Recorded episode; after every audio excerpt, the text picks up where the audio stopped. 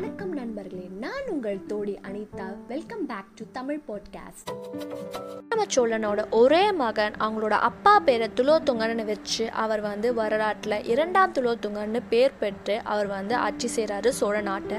இவரை பற்றி தான் நம்ம இந்த எபிசோட் ஃபுல்லாக நம்ம பார்க்க போகிறோம்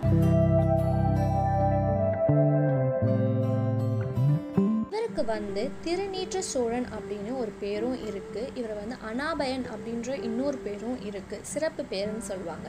இந்த அனாபன் அப்படின்னா என்ன ரொம்ப வந்து நெறியோடு நெறியோட வந்து ஆட்சி செஞ்சால் வந்து அவங்களுக்கு இந்த அனாபன் அப்படின்ற ஒரு பேர் வைப்பாங்க. அதே மாதிரி நிறைய சிற்றரசர்களுக்கும் இந்த அனாபன் அப்படின்ற இந்த விருது பேரும் வந்து கொடுத்துருக்காங்க.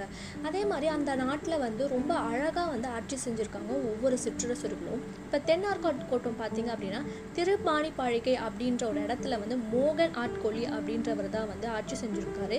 இவர் வந்து பல்லவ மரபில் வந்த ஒரு மன்னர் ஓகேவா ஆனாலுமே அவர் வந்து ரொம்ப ஈஸியாக வந்து இந்த இடத்துக்கு வரல சிற்றரசராக வரல ரொம்ப படிப்படியாக ஒவ்வொரு விஷயங்களும் செஞ்சு தான் வந்து நாம் துளோத்துங்கனுக்கு பிடிச்சனால தான் வந்து இவரால் வந்து ஆட்சி செய்ய முடிஞ்சது. சிற்றரசா தென்னார்காட் தென்னார்காட் வந்து ரொம்ப முக்கியமான பகுதி சோழ நாட்டுக்கு. அந்த பகுதிக்கு வந்து இவரை தைரியமாக கொடுத்துருக்காருன்னா அவ்வளோ நல்ல மதிப்பு இருந்தனால தான் இவரால் ஆட்சி செய்ய முடிஞ்சது. இவரை வந்து நோட் பண்ணி வச்சுக்கோங்க நம்ம பல்லவ வரலாறு பார்க்கும்போது இவர் வந்து ரொம்ப முக்கியமான ரோல் வந்து பண்ணியிருக்காரு. மரபில் இருந்தவங்க தான் மட்டும்தான் சிற்றரசர்களாக இருந்தாங்கன்னா இல்லை பானா கிங் நம்ம கேள்விப்பட்டோம் இல்லையா? அந்த மரபில் இருந்தவங்க கூட வந்து ஆட்சி செய்கிறாங்க அவங்க வந்து மகத நாட்டை வந்து ஆட்சி செஞ்சுருக்காங்க. அது வந்து சோழ நாட்டோட கீழே தான் வந்து அந்த நாடும் இருந்திருக்கு. அதுக்கப்புறம் விக்ரம சோழ சேதிராயன் அப்படின்றவர் வந்து மலைநாட்டை வந்து ஆட்சி செஞ்சுருக்காரு. தகுடி அதினபாயன் அப்படின்ற வந்து நுளம்ப பல்லவர் இவர். அவரும் வந்து இந்த நுளம்ப நாட்டை வந்து ஆட்சி செஞ்சுருக்காரு. வேங்கி நாட்டு சிற்றரசர் வந்து மண்டலேஸ்வரன் பல்லவ தேவ கோட்டன் அப்படின்னு இரண்டு பேர் வந்து வேங்கி நாட்டை வந்து ஆட்சி செஞ்சுருக்காங்க. இரண்டாம் துலோத்துங்கன் காலத்தில் பெருசாக எந்த போரும் ஏற்படல. ஆனால் ஒரு விஷயம் நடந்திருக்கு. இரண்டாம் துலோத்துங்கன் சொன்னாலே நிறைய பேருக்கு ஞாபகம் வருது. சைவ வைணவோட போர் தான் இது. இது உங்களுக்கு ஈஸியாக ரிலேட் பண்ணிக்கணும் அப்படின்னா தசாவதாரம் படத்தில் கமலஹாசனும் நெப்போலியனும் ஒரு போர் நடக்கும் இல்லையா? கமலஹாசன் இருக்கார்ல இவரை வந்து நீங்கள் ராமானுஜர் அந்த மாதிரி வந்து நீங்கள் நினச்சிக்கோங்க. அதுக்கப்புறம் நெப்போலியன் வந்து இந்த இரண்டாம் துலோத்துங்கன்னு நினச்சிக்கோங்க. அதுலேயே அவங்க ஸ்பெசிஃபை பண்ணியிருப்பாங்க அது இரண்டாம் துலோத்துங்கன்னு ஸோ இந்த சீன் அந்த சீன் வந்து எதை பேஸ் பண்ணினா இங்கேருந்து தான் வந்து அதாவது இதுலேருந்து தான் அது வந்து இன்ஸ்பயர் பண்ணி எடுக்கப்பட்டது. அதை வந்து அப்படியே கதையாக வந்து எடுத்துகிட்டு போயிருப்பாங்க. ஸோ என்ன ஆகுது அப்படின்னா சிதம்பரம் கோயிலில் ரொம்ப நாளாக வந்து பராமரிப்பு பணியை வந்து செஞ்சுக்கிட்டே இருக்காங்க. ஆனால் இரண்டாம் தொழில் இது எப்படியே முடிச்சிடணும் இவரோட காலத்தில் முடிச்சிடணும் அப்படின்னு அவர் என்ன பண்ணுறாருனா ஒரு சில விஷயங்களை செய்கிறாரு அப்போ வந்து அவங்களுக்கு வந்து அந்தனரா யாருன்னே தெரியல. அவங்க வந்து சொல்கிறாங்க இந்த மாதிரி வந்து சிவனும் விஷ்ணுவும் ஒன்றா இருக்கக்கூடாது அப்படின்னு சொல்லி சொல்கிறாங்க இதனால் என்ன பண்ணுறாருனா அந்த விஷ்ணு சிலையை வந்து அவர் அப்புறப்படுத்துகிறாரு அப்போ வந்து இந்த வைணவ சமயத்தில் இருக்கவங்க இல்லையா அவங்க எல்லாருமே எதிர்ப்பு தெரிவிக்காங்க இதெல்லாம் லீட் பண்ணுறவர் யாருன்னா ராமானுஜர் தான் வந்து இல்லை லீட் பண்ணுறாங்க வைணவ சமயத்தில் இருக்கவங்க எல்லாருமே எதிர்த்து குரல் கொடுக்குறாங்களான்னு கேட்டால் இல்லை. ஏன்னா ஒரு சில பேர் பயப்படுறாங்க. ஏன்னா மன்னர் எதிர்த்து குரல் கொடுத்தா ஏதாவது பிரச்சனை வந்துடும் ஒரு சில பேர் வந்து அமைதியாக இருக்காங்க. ஒரு சில பேர் தான் வந்து ராமானுஜரை கூட சேர்ந்து எதிர்த்து குரல் கொடுக்குறாங்க.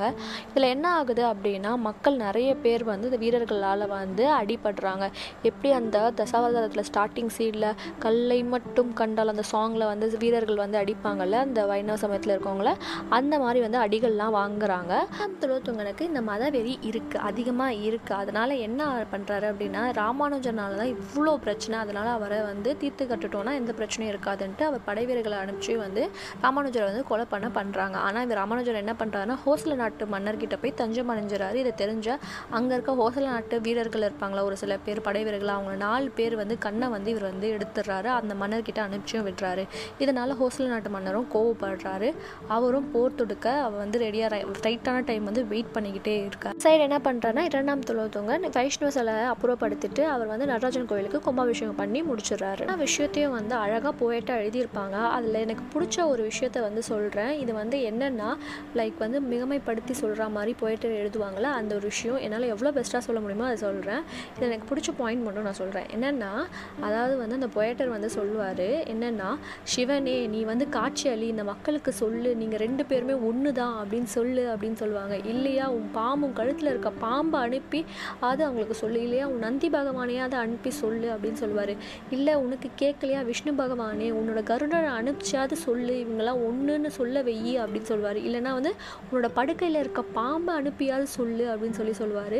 இல்லைனா நீயே காட்சியளித்து நாங்கள் ரெண்டு பேரும் ஒன்று அரியும் சிவனும் ஒன்று அறியாத வயலில் மண்ணுன்னு சொல்லு அப்படின்னு அந்த போய்ட்டு அழகாக எழுதியிருப்பாங்க. என்னால் எவ்வளோ பெஸ்ட்டாக சொல்ல முடியுமோ சொல்லியிருக்கேன். பட் இது ரொம்ப அழகாக இருக்கும். செந்தமிழில் ரொம்ப அழகாக இருக்கும்.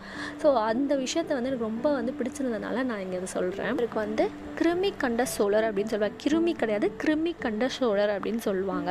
இதுக்கப்புறம் என்ன ஆகுது அப்படின்னா அவர் வந்து ஆயிரத்தி நூற்றி ஐம்பதில் வந்து மரணம் அடைஞ்சிடாரு அதுக்கு ஒரு நாலு வருஷத்துக்கு முன்னாடி ஆயிரத்தி நூற்றி நாற்பத்தி ஆறு கிபி ஆயிரத்தி நூற்றி நாற்பத்தி ஆறு அந்த வருஷம் வந்து அவரோட மகன் ராசராசன். இவரை வந்து இரண்டாம் ராசராசன் சொல்லுவாங்க.